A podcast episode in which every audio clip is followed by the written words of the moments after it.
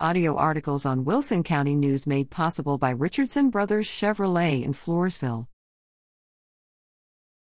Poth Pirates shut out Aggies. Trent Wyatrek, 34, works for the rebound.